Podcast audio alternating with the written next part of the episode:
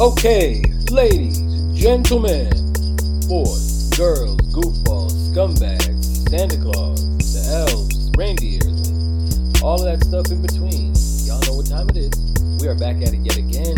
This is the Football Misfits, home of the footballing misfits, the holiday misfits, if you will. This is episode 160. Woo! I am your host with the most, LV, aka Paper Fronto, aka Ma Rainey's Black Bottom, aka Buck Nasty. The sad Spurs fan? Not when you beat Sean Dyche in a game like that. Neither here nor there. Ooh. I am, of course, with the man, the myth, the legend, the one, the only, the man who has gotten it done, who gets it done, and will always get it done, especially on the holiday season. Whether that means misfit stuff or Christmas shopping, he is there. I'd like to call him Ronnie, and I'm sure he likes to be called that. So, Ronnie, say what's good for the one time, the holiday time. What is good for the one holiday time? Merry Christmas, if you observe it by the time this episode drops. Do stay strong and be eternally brave. Boom, pow. And while we are not accompanied by the guy with the stats, the numbers, the data, the facts, the Googles, the spreadsheets, and everything else in between. We know him as Spencertino Perez, Spencer Povich, the Spencyclopedia Britannica. Big Money Spence is not in attendance tonight. He is with us in spirit, obviously wishing him a happy holiday and everything that comes with that. Y'all know when Spence is not around, at least I be getting to the fake news, neither here nor there. Just kidding. Not really. Fiction. So take everything here tonight with a grain of salt if you choose to. And if not, that's on you. And with that being said, Ronnie, episode 160 up in the air. Where would you like to begin? We're just going to follow a Christmas theme throughout. Figure out who has been naughty in football of late and who has been nice in football of late. The big story of the week was, I guess you can say, the revival of the idea, more so the permission to run it back, i.e. the European Super League. And we already spoke about this 2 years ago on Foodie Talk. I don't know if there's that much energy for this Super League anymore, but it could also be a case of, you know, the clubs plotting behind our backs while they post releases saying, yeah, we don't like this anymore. To summarize the European courts, FIFA or UEFA could not block the European Super League from taking place. So that led many a team, many a football organization to say, no, this is, we do not want this.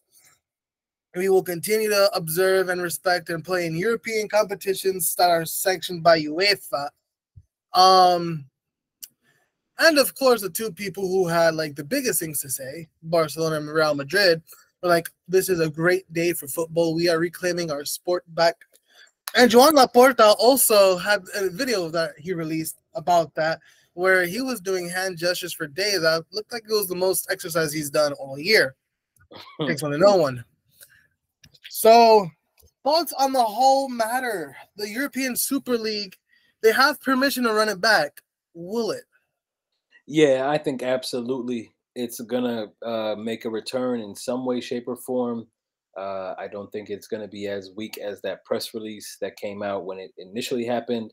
Obviously, y'all can check that out. Our thoughts on that episode, Food Etat, classic Footy Misfits episode. Classic. Neither here nor there. But, yeah, I think that it's going to make its comeback. They have the go-ahead. And Florentino Perez of Real Madrid is ever so eager to get things back on and popping. He is not short of any quotes, any comments of the sort.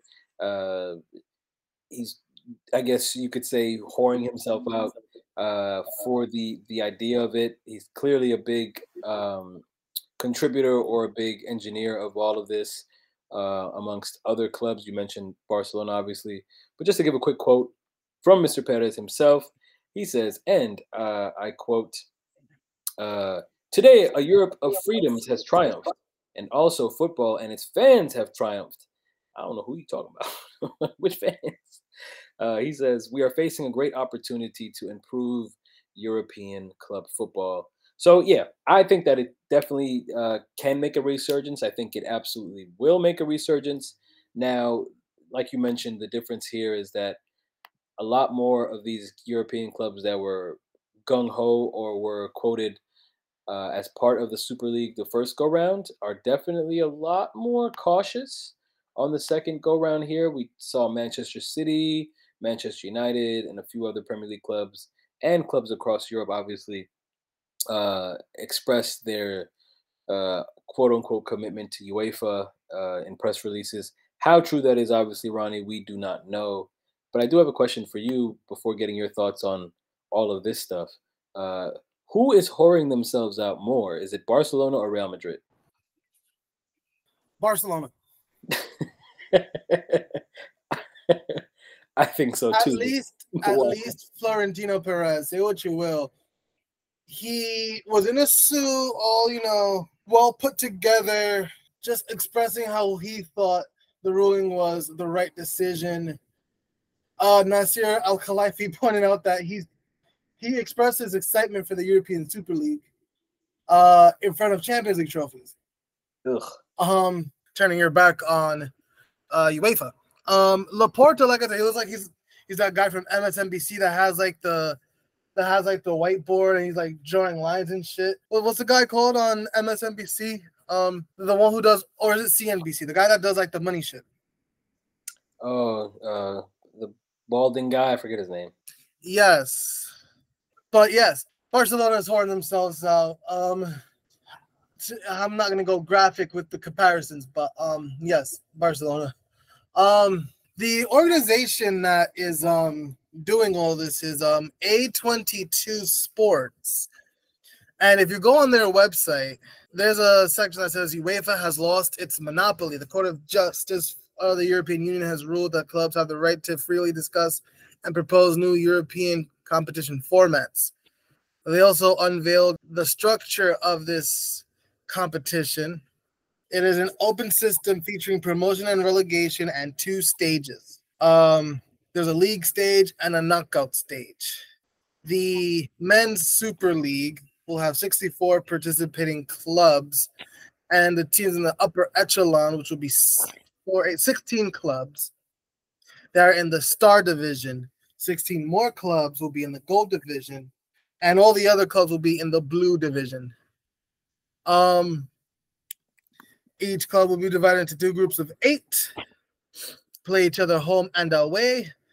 I think the top 4 teams in each group go on to the quarterfinal, and a traditional knockout stage. Do I think UEFA should restructure the Champions League? Yeah, probably. They're going to restructure it next year to have a Swiss model, if you will. Not the restructuring I was hoping for. Should UEFA hoard all of the costs, all of the budgeting and stuff like that? What is it that they're hoarding? They're hoarding the television rights and stuff. Maybe spread it around across, you know, the continent. Do I believe that this new Super League will be free, where you can watch all European Super League matches for free? I don't think so. I think that's bullshit. I mean, depending on where you go, respectfully. They're advertising that they are going to have all the matches available for free. But yes, Bernd Reichert is the CEO of A22 Sports Management. He said, "Football is the people's game. The current fan experience with multiple TV subscriptions is expensive and highly unsatisfactory.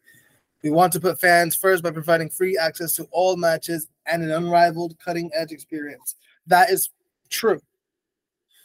TV subscriptions are expensive as shit. Absolutely true. I mean, I was in London recently trying to watch the Champions League when I was there.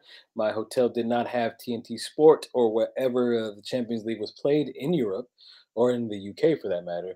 And obviously, as we know, in the States here, there are a number of providers that we need to tap in with in order to watch the numerous leagues. Obviously, the Champions League is run by one, but it's a whole money grab, as are many things. Do we believe that the Super League will cut that out? I don't know. I feel like the TV rights is where the money is at, no? That's pretty much what it is. European footy is going through what college football is going through in the States in terms of television and and contracts being signed. Depending on which conference you're in, right? Yeah. Ain't no money for the Pac-12, I'll tell you that much. Basically. And apparently Florida State doesn't like the television money. That's why they didn't make the college football playoff. That's neither here nor there. Yep, but everybody be Notre Dame. Independent. Neither here nor there. But I don't know. I think yeah, sure.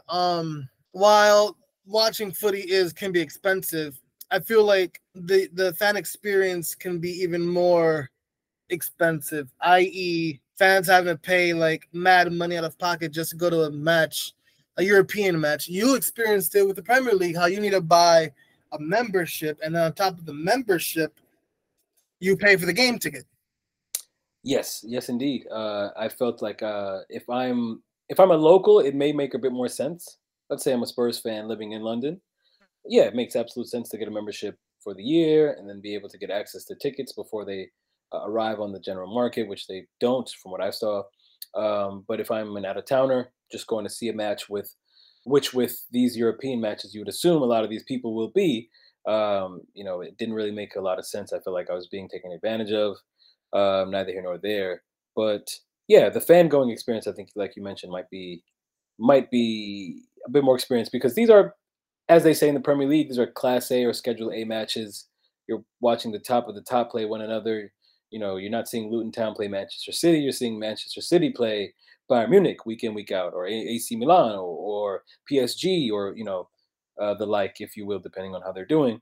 So I think as we can experience, as we have experienced in American markets, when big teams play big teams, it costs more for the fan to be in attendance, if you will. I don't think Florentino Perez is quite fond of looking at this round of 16 and seeing teams like Copenhagen in the round of 16. I mean, that was pretty much the reason why they like him, and then throwing Andrea Agnelli into this as well. This is like, nobody wants to see Copenhagen, but they beat Manchester United, and those are the things I like to see. You love the upset factor. And I think that brings me to the question of, like, we talk a lot about, obviously, why we don't want the Super League, and I know we've had conversations off the pod, on the pod. But what are some of the reasons for keeping this from happening, in your opinion? The fan pressure. And it's mainly that. Right. Well, the pressure from, like, current rights holders, like a UEFA. I mean, not like a Sky Sports, like a whatever, whoever sponsors UEFA competitions, like Turkish Airlines sponsors the Champions League. But everyone only cares about the bottom line in football. The sport has become so much of a business that, okay, sure, fan pressure will lead these clubs to say no, but who are we to believe that Arsenal, who came out with a statement, not showing support of it, isn't working out a deal to be a part of it behind the scenes? Right, yeah, valid point. And with that being said, I think it's a question of, for me at least, I've been thinking about this and looking at the Super League and the new format or the proposed format or whatever. I look at it and I think, also, looking back to that episode of Food Etat, definitely worth listening to if you haven't. For anybody that is questioning or thinking anything Super League and its origin and our thoughts as we had them in that moment. But the thoughts that I've been thinking about recently have been, I don't know, is the Super League potentially a necessary evil? We look at UEFA and we're not very happy with the way that they've been running things and their new format of things. FIFA is talking about, according to the CBC, Canadian Broadcast Corporation, that they plan on taking steps with UEFA. And we look at FIFA as, not the most trustworthy body of government, if you will. Right. So UEFA, when they condemned it, yeah, you did something great, but here you are also trying to supplant what we have right now.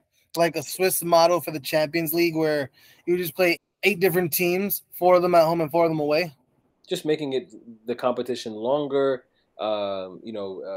which in turn means more matches, which in turn means more stadium revenue, which in turn means more money for the body of work or the body of government, which is UEFA. So yeah, with that being said, I mean, is it kind of a necessary evil? Does competition and can competition amongst these corporations breed the best sort of competition on the field for us to watch, at least the best sort of product? Because We see what UEFA's been doing. We see what FIFA's been doing. And I don't think anybody's been very happy with it. Can the Super League provide an alternative that might be worth enjoying or worth watching? Are we at that point? I don't know. At first, I looked at the format of the new tournament. Again, 64 teams, I believe it is. 16 in one division, 16 in another division, and then the rest are in a third division with promotion and relegation, assuming that you – actually, no.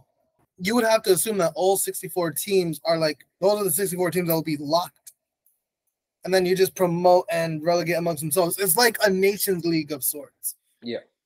Where England got relegated to League B, and you had a team like Norway promoted to League A, but it's just the teams in the continent. I feel like they're going to pick 64 clubs, keep those 64, and promotion relegation among them. You're not going to invite any other clubs involved who maybe have won the league, the Slovenian league, Slovan Bratislava. You're not going to invite a LASK from Austria or RB Salzburg. You're just going to keep it amongst, you know, the 64 teams that you may consider elite, Barcelona, Real Madrid, Juventus, Inter, AC, Atleti, the big six in the Prem, and then maybe a team like Benfica or Bayern or PSG. But they all say they want to do it. Yeah, and how much of that, I wonder, is, like you said, of from fan pressure or not trying to change the status quo, which I don't know. In my opinion, it feels as if, like, fans have been given the thought and the nostalgia of what the Champions League is and has been. And that can sometimes cloud, I guess, the vision for change in the future. And if we look at it from the cynical perspective of, like, UEFA is making changes to benefit them the most, and FIFA is making changes to benefit them the most, and we know the Super League is on that bullshit to benefit them the most. I mean, I don't know. At this point, on a cynic's level, it's like, for me, I look at it like, what is going to be the most entertaining level of football? Do I want change or do I not?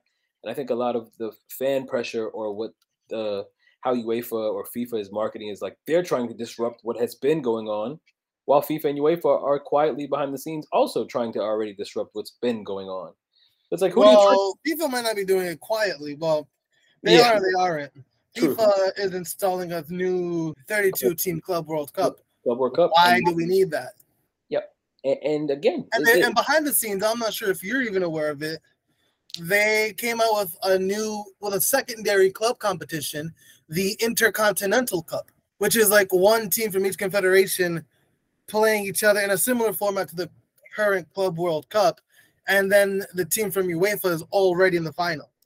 Look at that. So they are quietly ruining the game, but they're also doing it very loud. Like, we don't need a 32-team Club World Cup. And yet we have one. And so, I don't know. At this point, it's like I feel like there was a valiant effort from fans of these different clubs across Europe to maintain the integrity of the competition, like you said, in the Champions League, where we've known it, we've known how it works, the format, and it's given a chance for a club like Copenhagen to upset. Well, I don't know how much of an upset it is anymore, but beat a team like a Manchester United or a Shakhtar Donetsk every year to make it out the group stage and make a run in the knockouts and have a good run.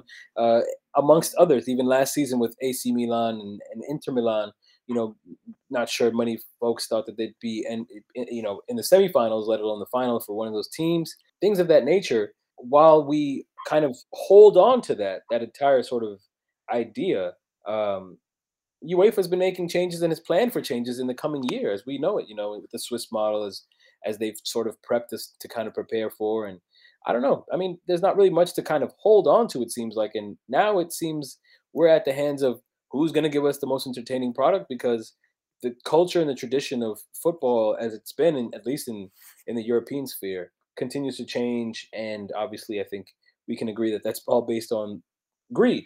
And so, I don't know. At this point, it's like we fought for the Super League to go down in 2021, and fans came out going guns a-blazing. It was a lovely sight to see, to hold on to tradition.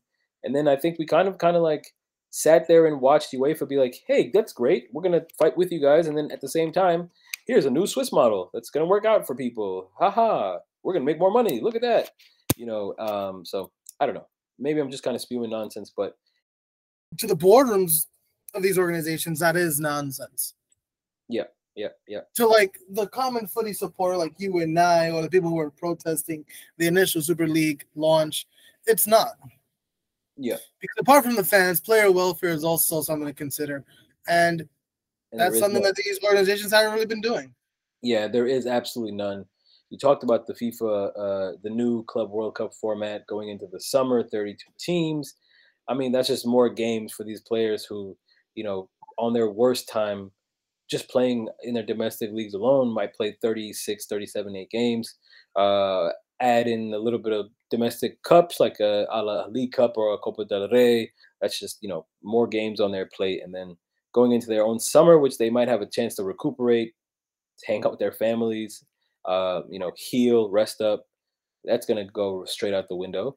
And that's not even taking into account these all-important international competitions that we love to talk about, the Copa America, the Euros, the World Cup.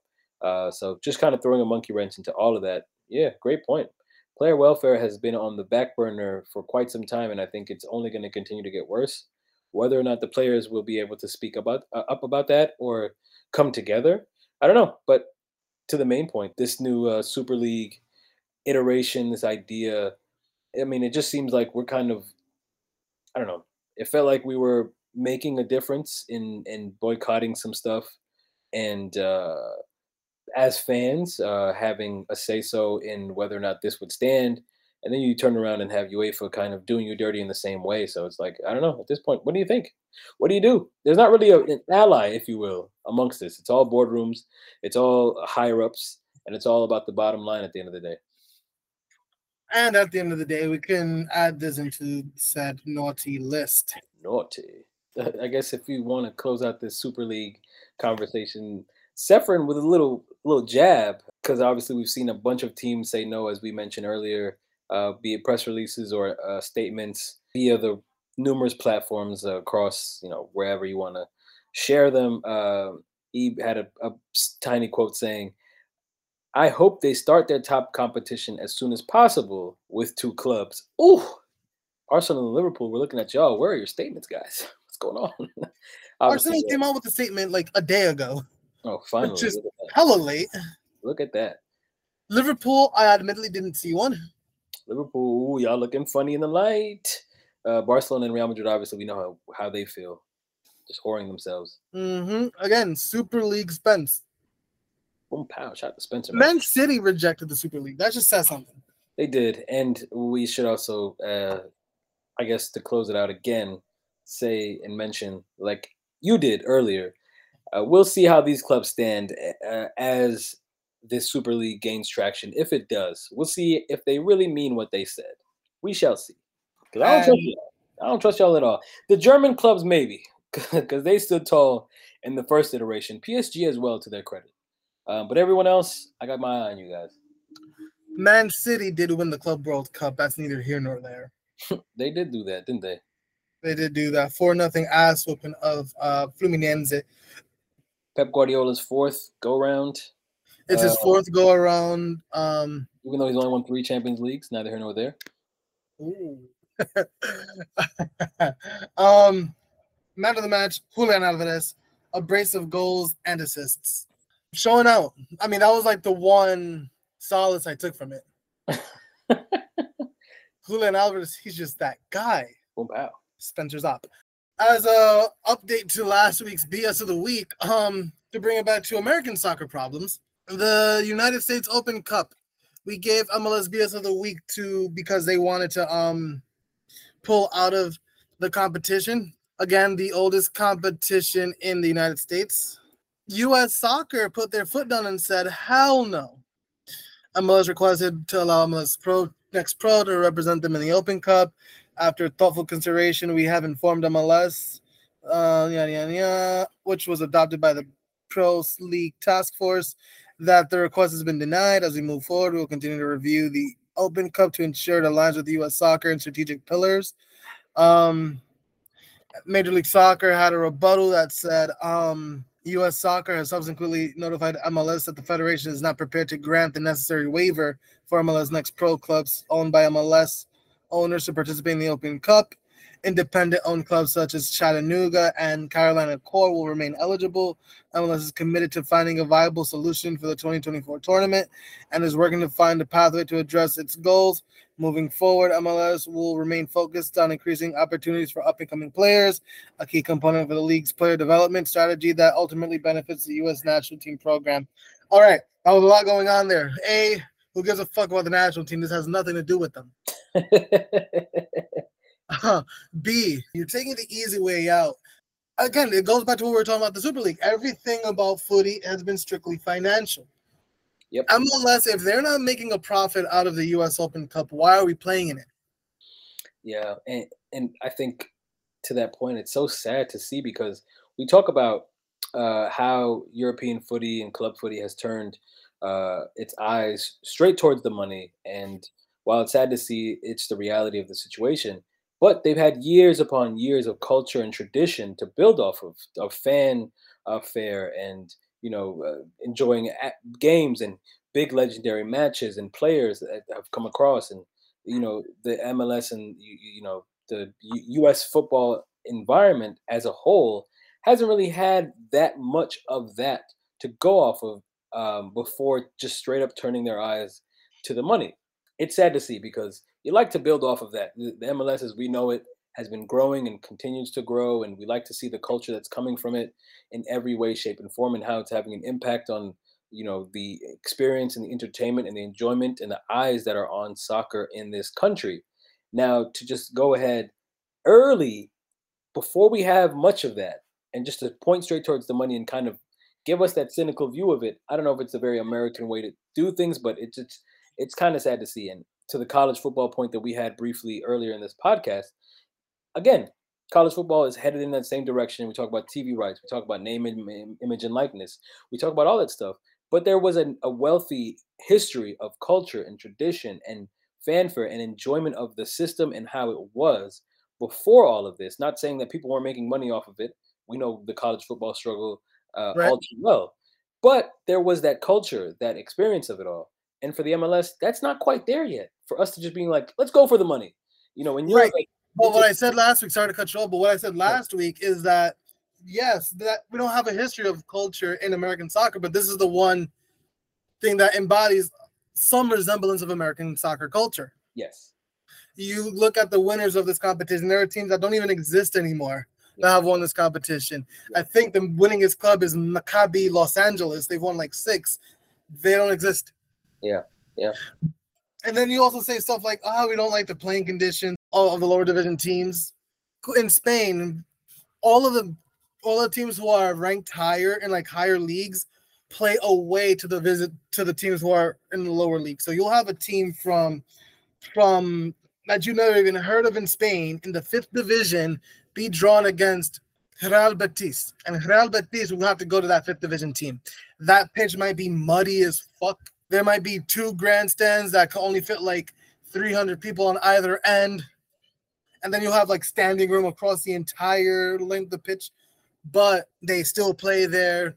They might not have the entire first team. They'll have like young up and coming players, but they'll also keep like a first team player or 2. That shouldn't be an issue for MLS. Yeah. Remember when Spurs played Marine FC in the FA Cup? We're on the same page because that was my next point. Spurs play Marine in the FA Cup, and Jose Mourinho famously said, the best way to respect a team of lower caliber, with all due respect, is to beat them. And what did Mourinho do? He brought first-team talent, be it Harry Kane, be it Dele Alli, be it Sonny.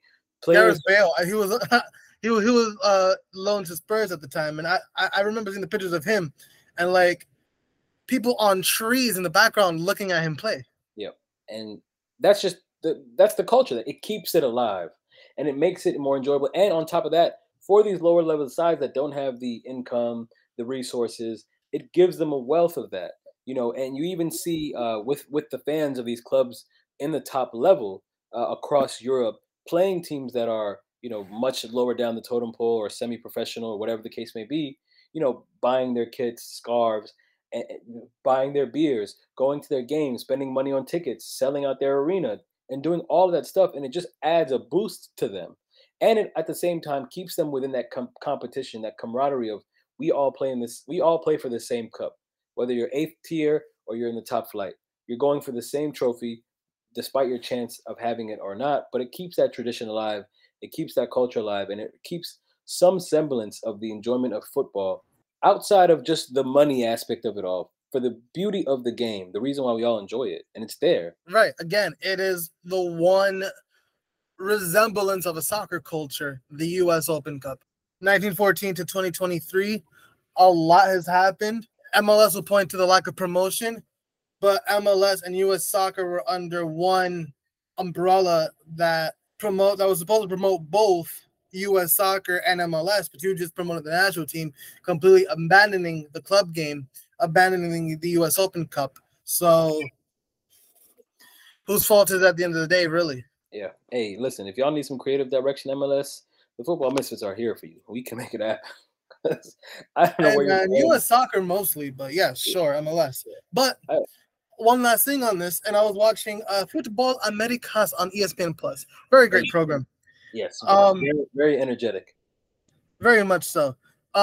Sebastian Salazar, he brought out a point, and this was, before U.S. Soccer put their foot down, suggesting that MLS should lose their top flight status in this country because you're supposed to play all the competitions you're eligible for. I would agree with that. But he brought up one point in particular. You're supposed to be doing what's best for the game in this country if you are an executive at U.S. Soccer. Don Garber, the MLS commissioner, is on the board of directors at U.S. Soccer. How insane is for someone who is undermining a competition relating to U.S. Soccer being on their board? Bruh. That makes no sense whatsoever. So, and he mentioned you either got to boot him or he has to go on his own. And I feel like if they're still going to be persistent about trying to, not have MLS, quote, first teams play, you got to boot him. And it would, just be great entertainment for me. Oh, wow.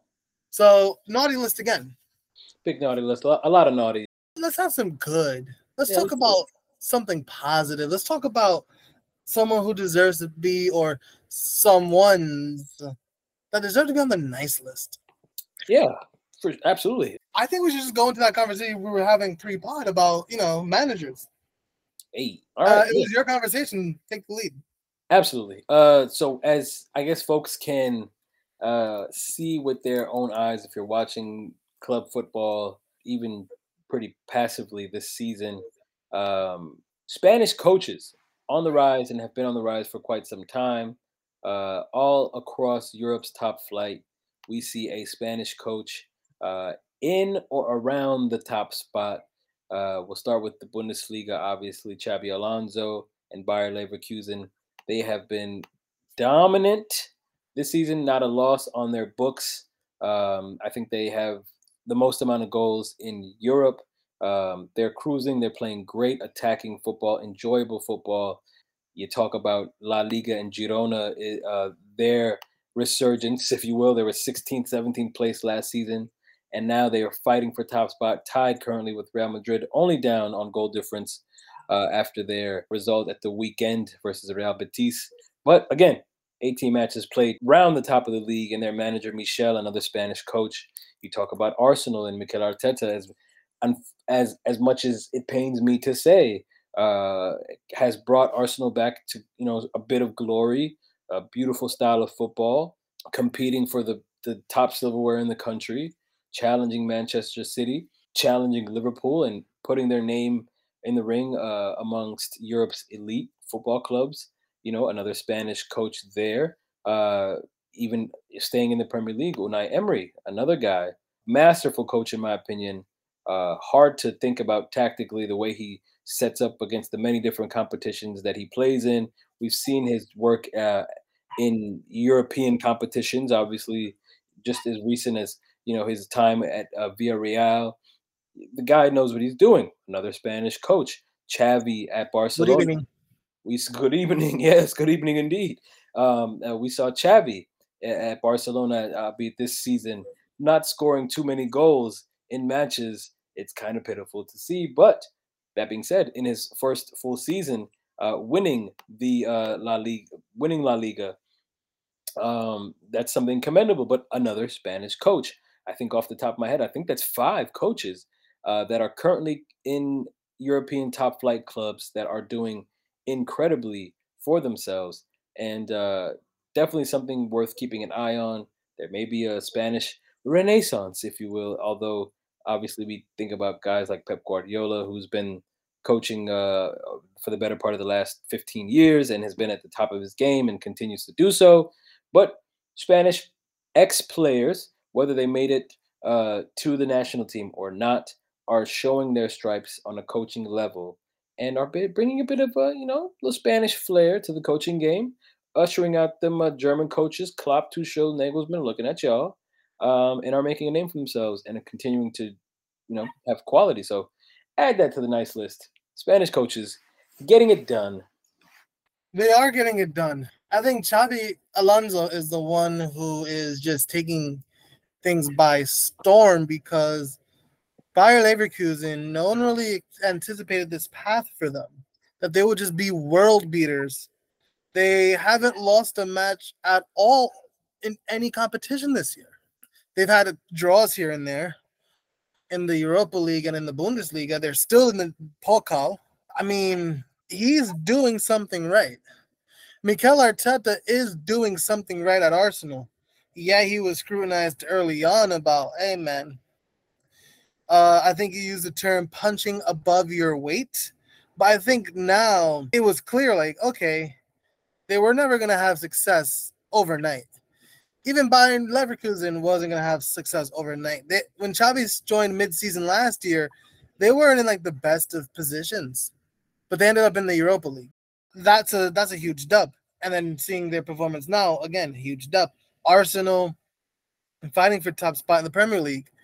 Thought we would never see the day again. Currently sitting top spot. Case in point. Just don't have that guy that said, Merry Christmas, you filthy animals, with a T-shirt of the Premier League table at the time, only for them to lose out to City. Merry Christmas, you filthy animals. Oof, neither here nor there. That was last season. Well, hope he learned his lesson. But Arteta, Unai Emery, good evening. Good evening. Taking the Premier League by storm. Literally, and we thought, okay, not we as in the two of us, but, you know, football public, we're like, okay, he sucks because he couldn't get the job done at Arsenal. Arsenal might not have been the right spot for him, but we saw how successful he was with Villarreal, winning a Europa League against a Premier League club, and now he's at Aston Villa, a club who you could probably compare to Villarreal in terms of the player quality. Like, yeah, you have some talent. If you were to do an all La Liga 11, Gerard Moreno would probably be on there. That's what you have with Aston Villa as well. When you look at like Ollie Watkins or a Pau Torres, if you will, and probably one of the best goalkeepers in the world, Emi Martinez. Okay. He knows what he's doing with the talent that he has. Yeah, man. Viva España. They know what they're doing, and that's a very good point. Yeah, and you brought up. Definitely worth a nice list shout. Adding to the nice list, and through all of this, let's just ignore what Luis Enrique is doing at PSG because it doesn't really matter. Let's focus on his international, I guess, improvements of the Spanish national team. I thought that, you know, there's a time in where I thought he was, you know, one of the better international coaches out there, lest we talk about their campaign in the Euro in 2020 plus one. Yeah, but yeah, just something, I guess, worth adding into the nice list, lest it be some coal, and to get all that naughty stuff that we were talking about earlier on the pod. Anything else? I just want to keep on going on the naughty list. Wow. Julian Alvarez, I guess, would be my nicest shout again. A brace of goals and assists in the Club World Cup final. You would put your Spurs in there, right? In the nice list, yeah. I put Ange Postecoglou atop the nice list for transitioning me from the sad Spurs fan perpetually over the last 5 years to an optimistic Spurs fan, if you will. Spurs fan with life. Yes, indeed. And going from dreading matches every week or weekend or every couple of days to looking forward to them, if you will. Shout out to Big Ange. Definitely on the nice list. No coal in his stockings this year. Nice list additions. Can you think of anything else other than Ange Postecoglou? Because I'm right here struggling, man. I'm petty. I just want to give people the credit they deserve for being naughty. I said, let's get right into it. Yeah, fuck all that nice shit, to be honest with you. We're here to deliver coal. The Grinch stole the Misfits. Costa of Liverpool. You're supposed to tackle the opposing team, not your own coach, brother, man. No. Who was it in the challenge with him? I want to say it was Bukayo Saka. It was Bukayo Saka. Bukayo Saka with a nice little push off, but I don't think that was one on purpose leading to that tackle that happened. Obviously, gravity and nature and Newton's law did what it did, but Tsimikas, god damn, took Klopp out. Yellow card offense. Got him. He took himself out because apparently he left the match with a shoulder injury. Ooh, Klopp, look at you. Injuring your own player. That's crazy. Crazy. I don't know that. The sensationalism. Again, we could get away with this because Spencer is not here. Hey, we please point to the disclaimer at the top of the pod. That's why we're here, guys. I trust me, I really am thinking of nice things to put in this. I don't know if it's naughty or nice. Just the fact that Barcelona, they kind of hoard themselves out, having played a La Liga match against Almeria on a Tuesday, jetting off to Dallas that night to play Club America on a Wednesday. Yep, definitely horish.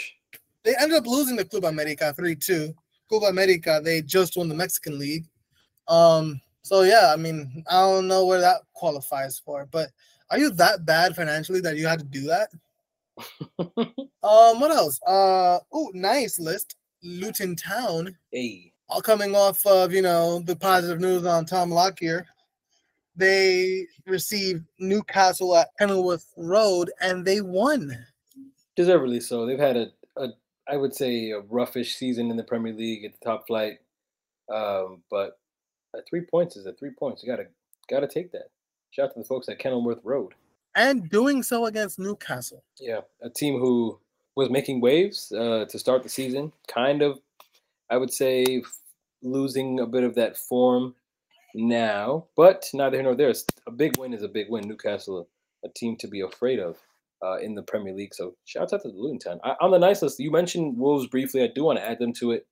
Getting a win over Chelsea, which is not much of a feat, it seems, in the year 2023. They have the third least amount of wins in the calendar year, only ahead of Nottingham Forest and I believe Crystal Palace. But Wolves with a big win at the Molineux, and Matt Doherty getting on the goal, scored the what would be the match winner there. So making his return to Wolves this past season, and yeah, getting a match winner against the Blues. So all the nicest we give to the Wolves over there. On the naughty list, obviously, I think you mentioned Chelsea and Todd Boehly. You can spend all that money, but it won't do you no good. Pochettino, I'm looking at you, man. Naughty. I knew you definitely had your grievances with Pochettino. Sure enough. I told him don't do it, and he didn't listen to me, but that's on him. That's on him. If we talk about former Spurs coaches, Jose Mourinho's men obviously got a win against Napoli yesterday. And ooh, allowed to go into that. That was a bit of a naughty match. Mourinho getting into it with a few Napoli players, Victor Osimhen being one of them, he of which would get a red card himself. Matteo Politano would also earn himself a red. Napoli lose 2-0 to Roma and Jose Mourinho. If we want to talk about naughty during the holiday times, Mourinho is a prime guy, and this match was exactly that. Naughty. I know there was Kvaratskhelia involved in some mess and Osimhen involved in some mess. Mostly, going back and forth with Mourinho, but it's Mourinho. What do we expect? This guy called essentially for the assault of Anthony Taylor.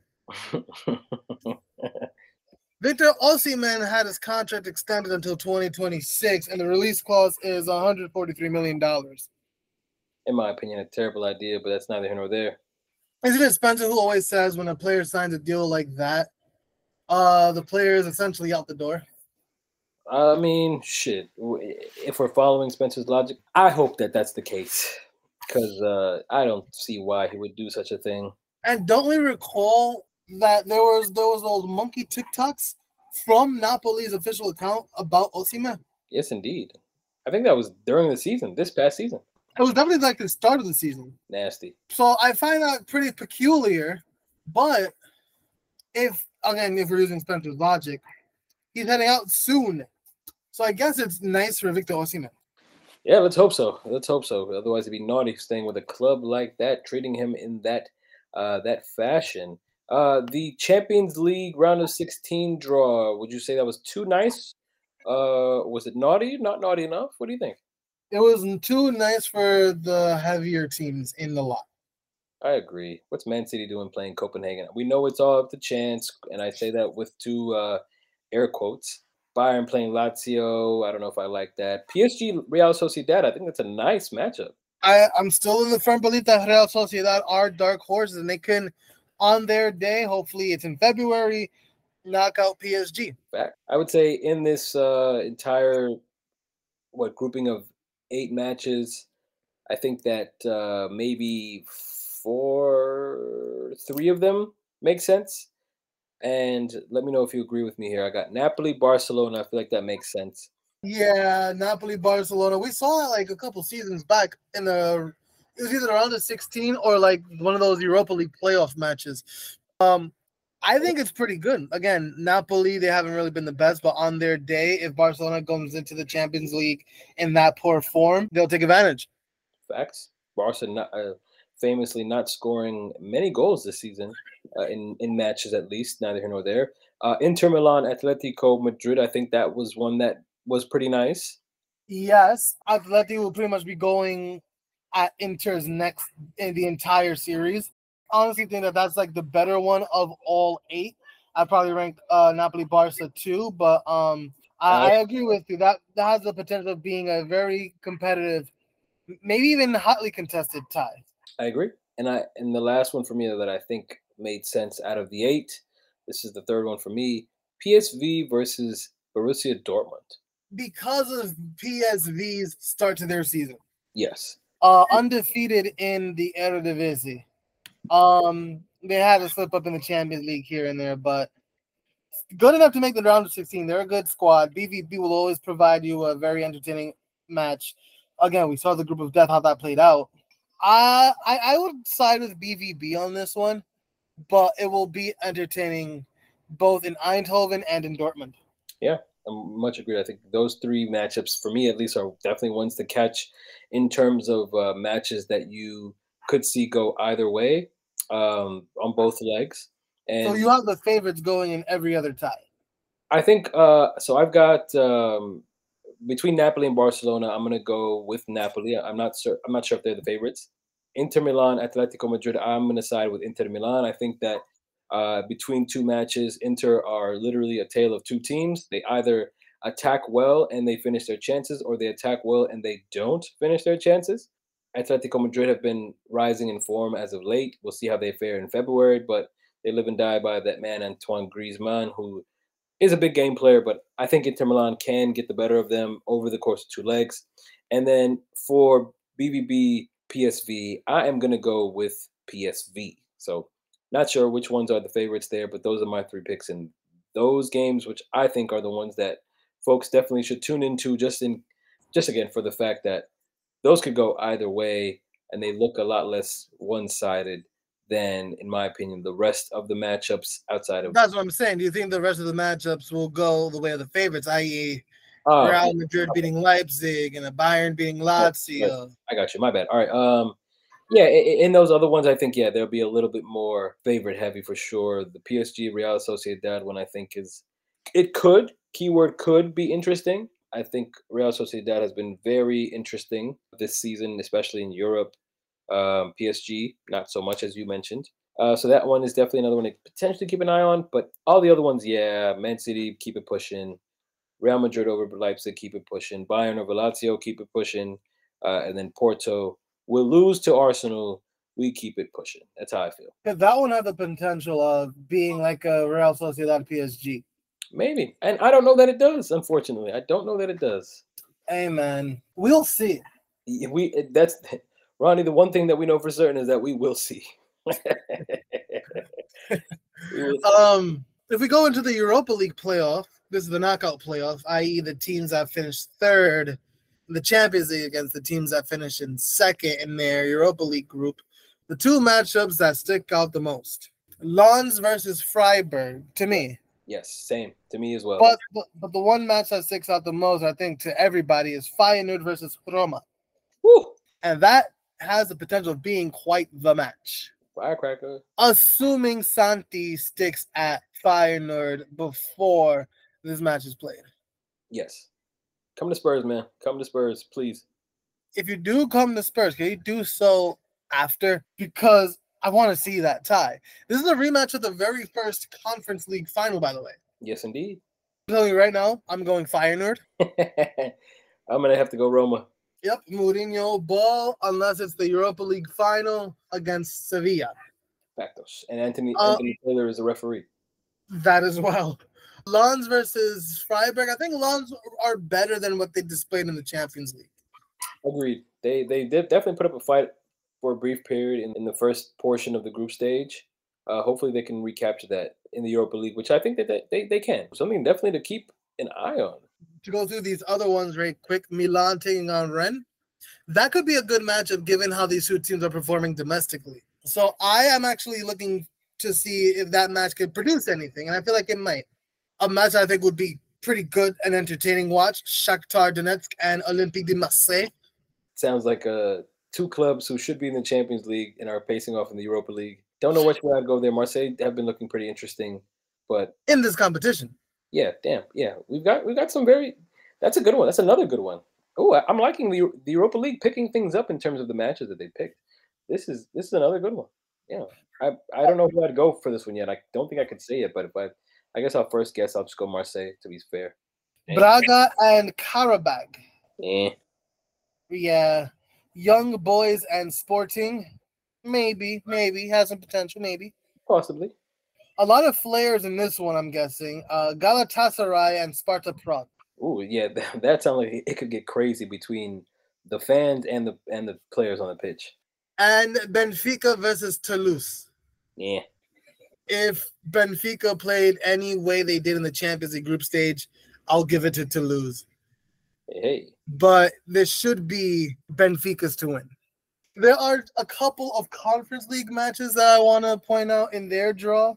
Union Saint-Gilloise against Eintracht Frankfurt. Oh, that actually sounds pretty interesting for sure. Especially how they played in the Europa League and especially against Liverpool. It's not like Liverpool smoked them at all. Yeah, they weren't bad at all in those two matches against Liverpool in the group stage.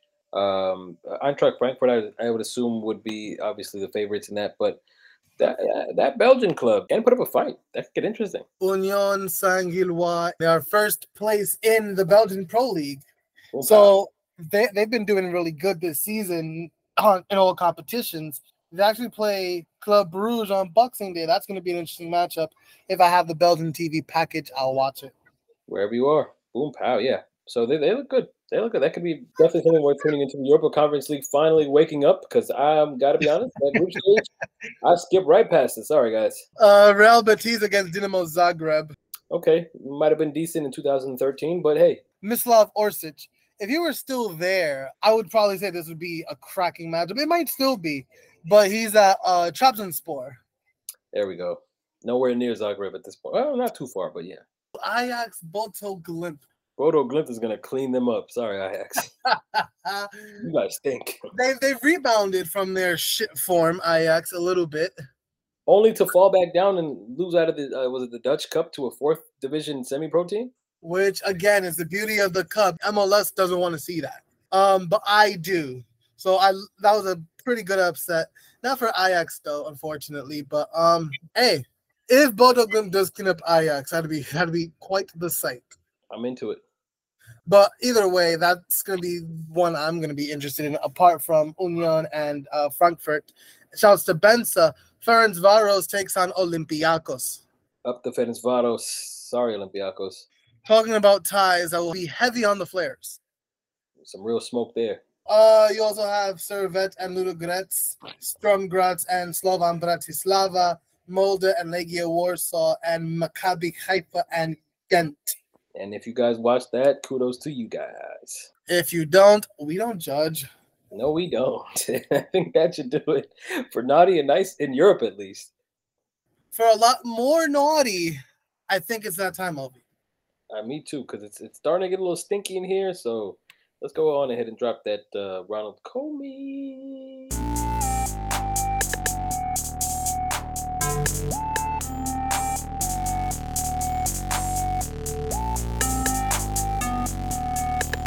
Nobody's doing like what some journalists do when they write bullshit.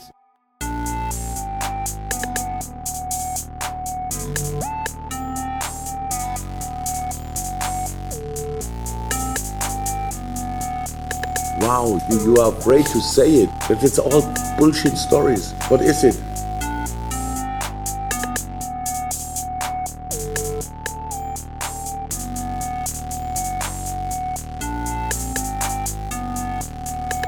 Most of the times it's bullshit.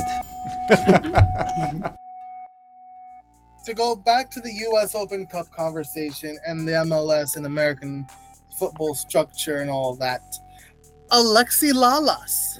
Damn it, man. What did he do this time?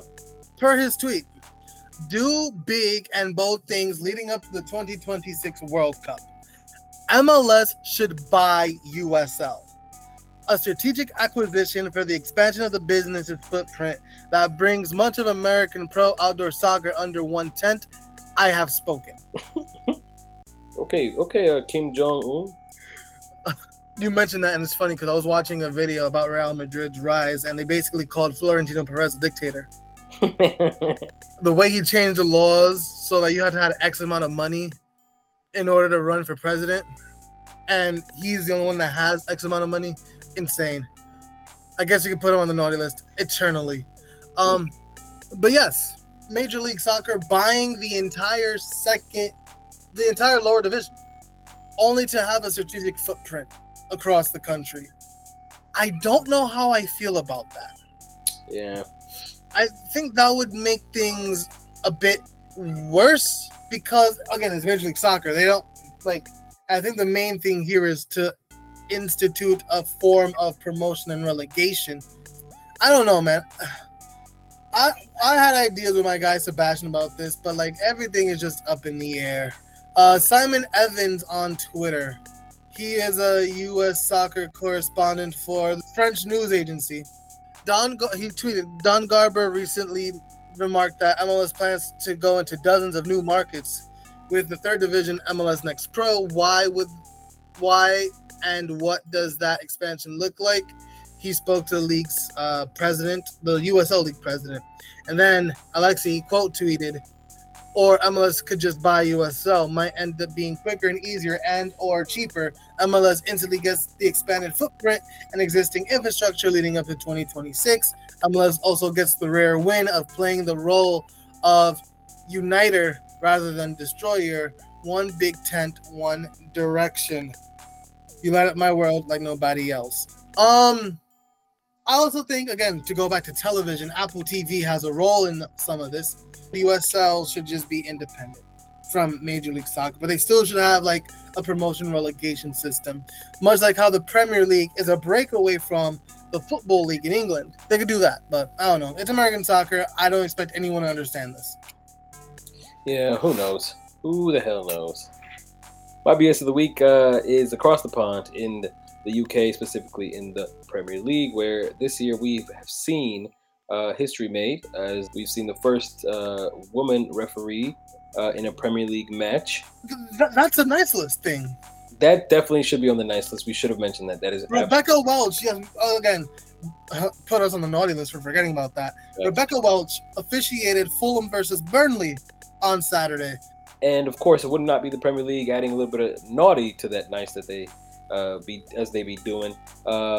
The first black referee since 2008 also would ref in the Premier League. My man Sam Allison, who would be the first ref since Uriah Rennie, again in 2008, to ref. Now, while that's all good and well, you can even dump in a woman ref getting their first go-ahead for the first time in the Premier League this season. The BS comes in for me.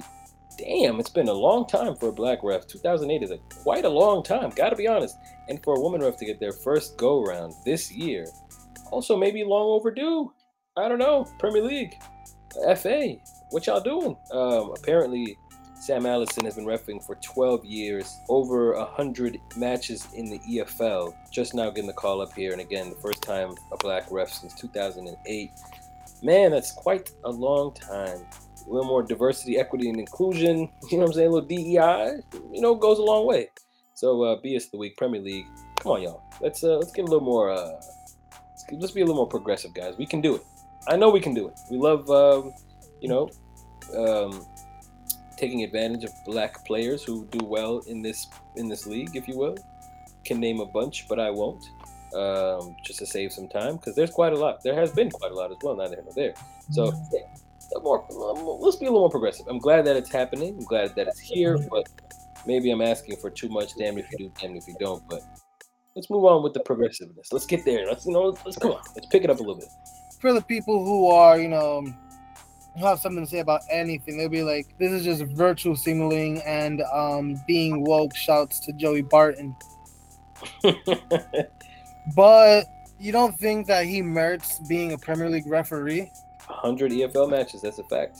Ref for over 12 years. I think he's got a little bit of experience on his resume. And he played football himself once upon a time.